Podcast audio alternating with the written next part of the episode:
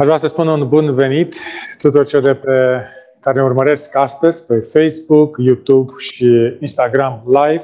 Domnul să vă binecuvinteze și vă mulțumim că sunteți alături de noi în fiecare sabat. Mesajul pentru astăzi are ca titlul Iordanul mărturisește Trinitatea. Pastorul pensionar Alan Robertson locuiește în Kelowna, British Columbia, Canada. Și el spunea, am slujit ca pastor într-un district cu mai multe biserici. O membră în vârstă a bisericii din Prince George îmi amintea mereu. Pionerii adventiști nu au crezut în Trinitate. Se găsește cuvântul Trinitate în Biblie? Răspunsul este nu. Cuvântul Trinitate nu se găsește în Biblie, dar nici cuvântul întrupare nu, nu figurează pe paginile ei. Iată o întrebare mai profundă. Este biblică ideea Trinității? Da. Învățătura pe care o descrie apare clar conturată în Biblie. W. Groden, în Teologia Sistematică din 1994, scria Doctrina Trinității susține credința că Dumnezeu există din veșnicie ca trei persoane. Tatăl, Fiul și Sfântul.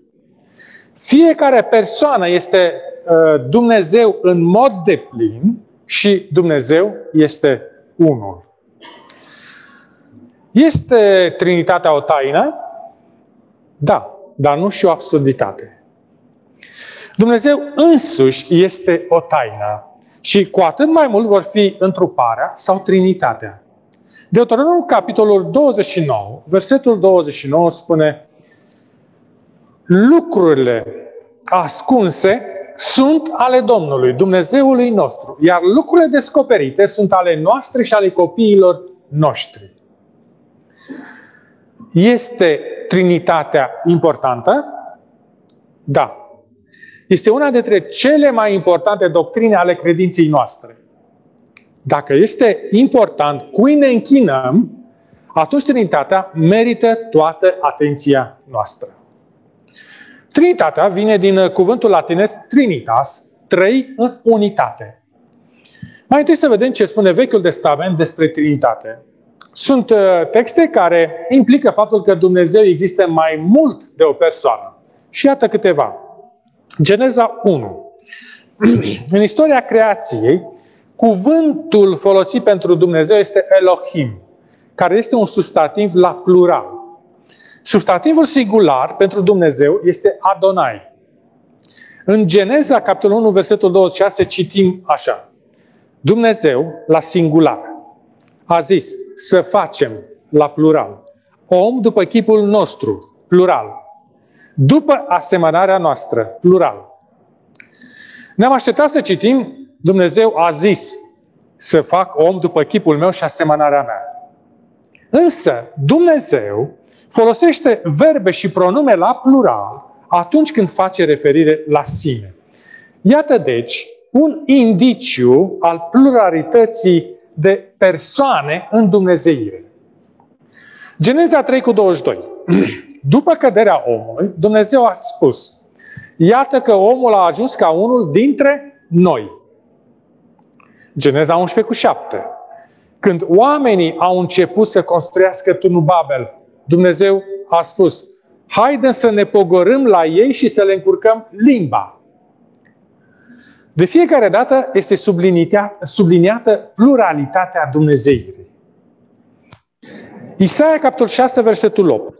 În viziunea tronului, Isaia îl aude pe Domnul spunând, Pe cine voi trimite și cine va merge pentru noi? Iată cum Dumnezeu folosește singularul și pluralul în cadrul aceiași propoziții. Unii citează Deuteronom, capitolul 6, versetul 4, pentru a susține că Dumnezeu este, uh, o, că Dumnezeu este o singură persoană. Acest text este cunoscut ca Shema Israel, adică ascultă Israele. Domnul Dumnezeul nostru este singurul Domn. Moise, nu a folosit cuvântul Iachid, care are sensul de singur sau unu, ci a folosit cuvântul Echad, cu sensul de unitate, indicând astfel unitatea dintre persoane. Milad Erickson spune, aici se afirmă ceva cu privire la natura lui Dumnezeu. El este o unitate de părți distincte. Să vedem ce spune Noul Testament despre Trinitate. În Scriptură, adevărul este progresiv. În Noul Testament găsim o imagine mai explicită a naturii trinitare a lui Dumnezeu. Imaginați-vă că vă aflați pe malul Iordanului. Îl vedeți pe Ioan Botezătorul că îl scufundă pe Mântuitorul sub apă. Matei, capitolul 3, versetele 16 și 16 spune așa. De îndată ce a fost botezat, Iisus a ieșit afară din apă și în clipa aceea cerul s-a deschis și a văzut pe Duhul lui Dumnezeu coborându-se în chip de porumbel și venind peste el. Și din cerul s-a auzit un glas care zicea, acesta este fiul meu prea iubit în care îmi găsesc plăcerea. Sunt unii care cred că Dumnezeu este o singură persoană care a existat în trei forme diferite. În timpul Vechiului Testament a fost Tatăl, după întrupare a fost Fiul, iar după înălțare Duhul Sfânt. Dar la botezul Mântuitorului se arată clar că cele trei persoane ale Trinității au intervenit simultan. Iisus, Fiul, a fost cufundat sub apă. Duhul Sfânt a coborât asupra lui sub formă de porumbel. Iar glasul Tatălui s-a auzit din cer. Nu e de mirare că Augustin de Hippo a afirmat public Du-te la râul Iordan și vei vedea Trinitatea. Relatarea botezului lui Isus reprezintă o manifestare izbitoare a doctrinii Trinității. În Ioan, capitolul 10, versetul 30. Mântuitorul își afirmă egalitatea cu Tatăl. Eu și Tatăl, una suntem. În faptele capitolul 5, versetul 3. Duhul Sfânt este identificat drept Dumnezeu. Este imposibil să explici scena botezului lui Hristos altfel decât prin existența a trei persoane egale în natură divină. Cu ocazia botezului Mântuitorului, Tatăl l-a numit Fiul meu prea iubit. Calitatea de fiu în dreptul uh, lui Isus nu este ontologică, ci este funcțională. În planul de mântuire, fiecare membru al Trinității a avut un rol deosebit fără nicio schimbare de statut, de esență sau de statut. Uh, Millard Erickson scria, Fiul nu a fost inferior tatălui în timpul întrupării sale pământești, dar s-a subordonat funcțional voii tatălui. La fel, Duhul Sfânt este acum subordonat uh, lucrării Fiului, cât și voii tatălui. Însă aceasta nu înseamnă că el este inferior acestora. În gândirea occidentală, termenii de tată și fiu implică ideea de origine, dependență și subordonare. Dar în gândirea semitică sau orientală, termenii aceștia accentuează asemănarea, identitatea de natură. Când Scriptura vorbește despre Fiul lui Dumnezeu, prin aceasta îi afirmă divinitatea. Despre Fiul, când la finalul lucrării sale, Mântuitorul le-a spus ucenicilor, în Matei, capitolul 28, versetul 29, Duceți-vă și faceți ucenici din toate neamurile, botezându-i numele Tatălui, al și al Fiului și al Duhului Sfânt. În uh, formula baptismală găsim clar enunțată doctrina Trinității. Numele Tatălui și al Fiului și al Sfântului Duh cuvântul pentru nume, eistuonoma, este la singular, nu la plural. Se evidențiază un singur nume, nu trei nume deosebite. Și se afirmă că fiecare dintre ei este o ființă hupostazis cu ceilalți. Asocierea acestor trei nume în formula baptismală, indicând că Fiul și Duhul Sfânt sunt egali cu Tatăl. Ar fi ciudat, dacă nu chiar o blasfemie, să asociezi numele Dumnezeului nostru, veșnic, cu al cel al unei ființe create. Fie că se consideră creat din veșnicii sau la un anumit uh, moment al istoriei, ar fi ciudat să asociezi numele lui Dumnezeu cu cel al unei forțe sau puteri. Binecuvântarea apostolică din 2 Corinteni, capitolul 13, versetul 14, ne descopere același Dumnezeu triunic. Harul Domnului Isus Hristos, dragostea lui Dumnezeu și împărtășirea Sfântului Duh să fie cu voi cu toți. Prin urmare, doctrina Trinității susține existența unui singur Dumnezeu în trei persoane. Fiecare dintre aceste persoane este în mod de plin Dumnezeu. Să vedem ce afirmă Biblia despre divinitatea lui Hristos. Ioan 1 cu 1. La început era cuvântul și cuvântul era cu Dumnezeu și cuvântul era Dumnezeu. Fraza introductivă la început ne trimite înapoi la începutul timpului. Dacă cuvântul a fost la început, atunci el însuși este fără început, adică este veșnic. Cuvântul era cu Dumnezeu, deci cuvântul este o persoană sau personalitate distinctă. Cuvântul era cu Dumnezeu, nu în Dumnezeu. Și cuvântul era Dumnezeu, sau mai exact, Dumnezeu era cuvântul. Uh, cuvântul nu era o emanație a lui Dumnezeu, ci Dumnezeu însuși. Și în timp ce versetul 1 nu ne spune cine este cuvântul din cuvântul, versetul 14 îl identifică cu Hristos. Ioan, capitolul 1, versetul 14. Și cuvântul s-a făcut trup și a locuit printre noi, plin de har și de adevăr. Și noi am privit slava lui, o slavă întocmai ca slava singurului născut din Tatăl. Să vedem și alte referințe biblice.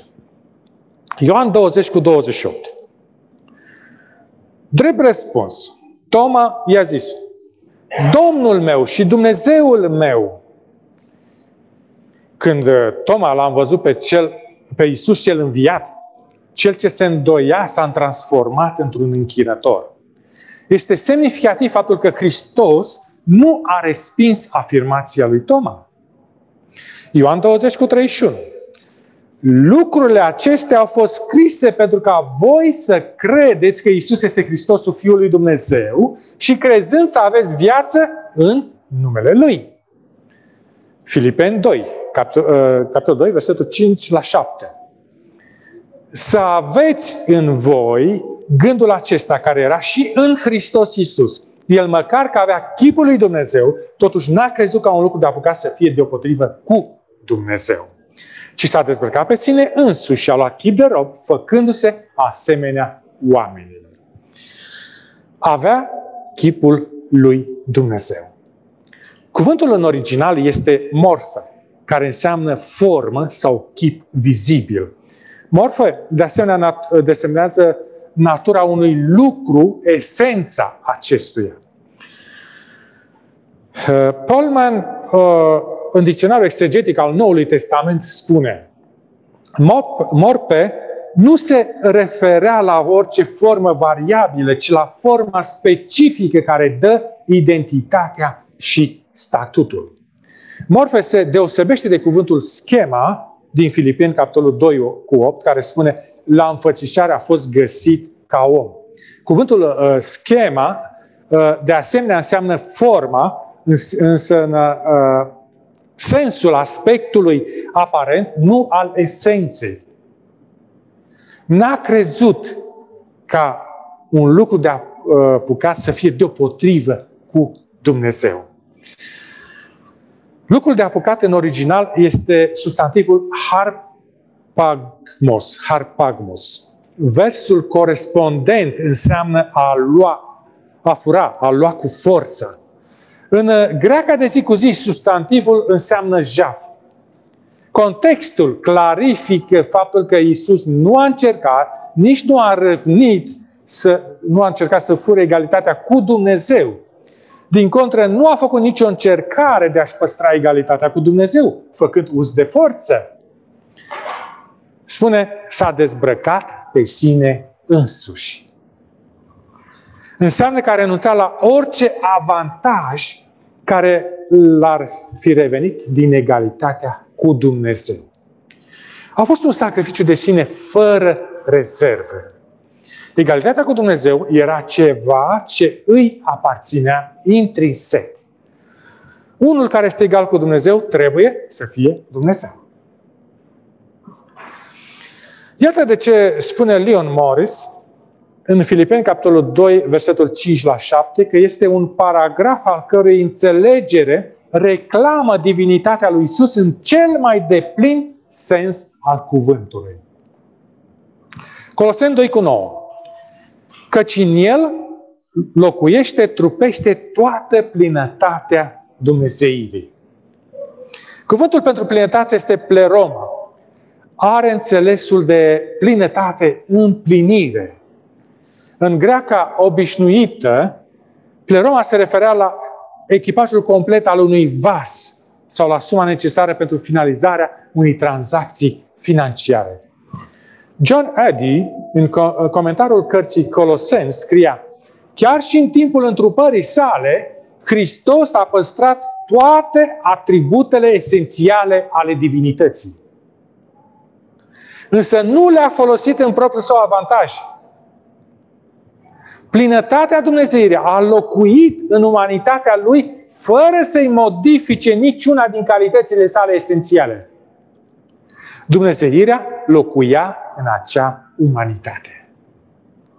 Străfulgerele ale slavei se întrevedeau în răstimpuri prin învelișul pământesc. Tit, capitolul 2, versetul 13.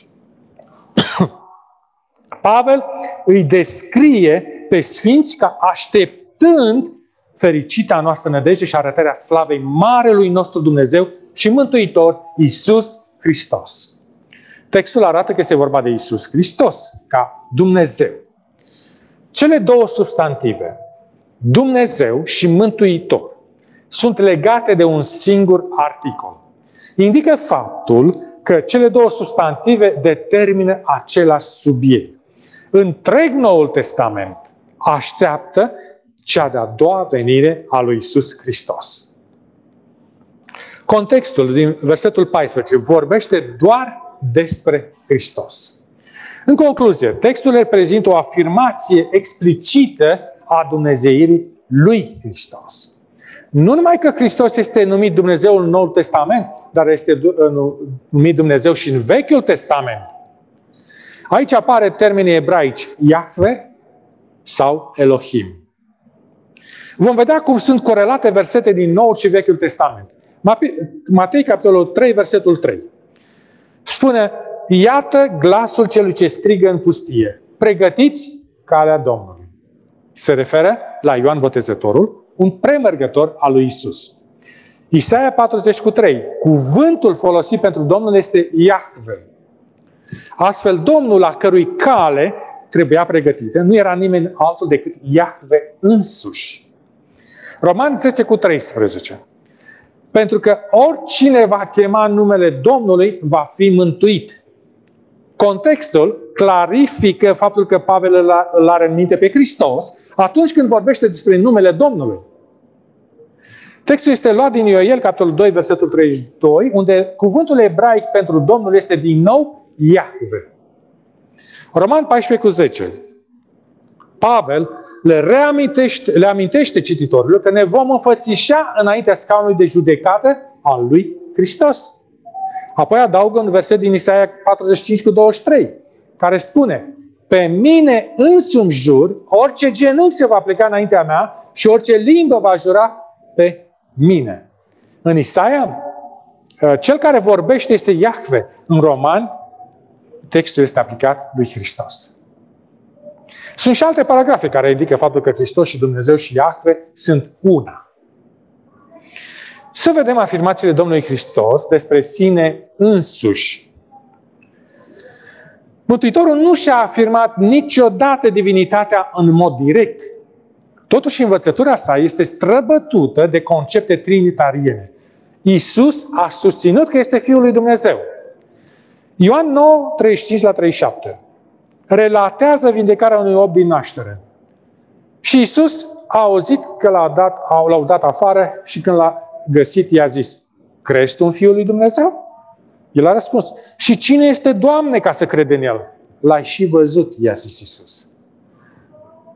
Și cel care vorbește cu tine, acela este.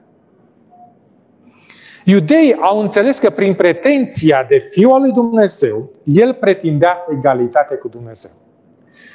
Și în Ioan capitolul 5, versetul 18, spune că tocmai de aceea căutau și mai mult iudeii să-l omoare, nu pentru că dezleca ziua sabatului, dar și pentru că zicea că Dumnezeu este Tatăl său și se făcea astfel de o potrivă cu Dumnezeu. În repetate rânduri, Mântuitorul a afirmat că poseda ceea ce aparține doar lui Dumnezeu. Vorbea despre îngerii lui Dumnezeu ca fiind îngerii lui. Considera împărăția lui Dumnezeu și pe aleșii lui Dumnezeu ca fiind ai lui însuși. Și în Luca, capitolul 5, versetul 20, Mântuitorul a iertat păcatele paraliticului. Iudeii au ripostat, având în minte ideea din Isaia 43 cu 25, care spune Cine poate ierta păcatele în afară de Dumnezeu? În actul de iertare a lui Isus era pretenția de a fi Dumnezeu. Divinitatea lui Isus este indicată și în Ioan capitolul 8, versetul 58. Mai înainte ca să se nască Genestai, Avram, eu sunt ego eimi. Mântuitorul a folosit uh, termenii genestai, s-a născut sau a intrat în existență, și ego eimi, eu sunt, uh, prin aceasta, el contrastează existența sa eternă cu începutul existenței lui Avram. Și aici se vorbește de existența din veșnicie și nu doar simpla preexistență față de Avram. Iudeii au înțeles că Isus pretindea că este Iahve, acel eu sunt din rugul de foc. De aceea au căutat să ia pietre și să-l omoare. În numeroase ocazii, Isus a primit închinarea. Aceasta reprezintă o revendicare directă a divinității. După ce Isus a venit la ucenicii săi, mergând pe apă, aceștia i s-au închinat. Orbul care a fost redată vederea după ce s-a spălat în scăldătoarea Siloamului, i s-a închinat. După înviere, ucenicii au mers în Galileea, unde Isus li s-a arătat și ei i s-au închinat. Profesorul uh, Florin Lăiu spunea, există un sindrom al superprudenței la unii adventiști. Ei nu îndrăznesc să lase Biblia să spună tot ce are de spus asupra unui punct disputat până nu găsesc în scrierile lui Ellen White afirmații care concordă cu Biblia. Oare Biblia nu are autoritate prin sine? Nu ne-a învățat chiar Ellen White că trebuie să-i dăm prioritate absolută? Vom analiza în continuare poziția bisericii și a lui Ellen White despre Trinitate. În prezent, Biserica Adventistă subscrie la doctrina Trinității.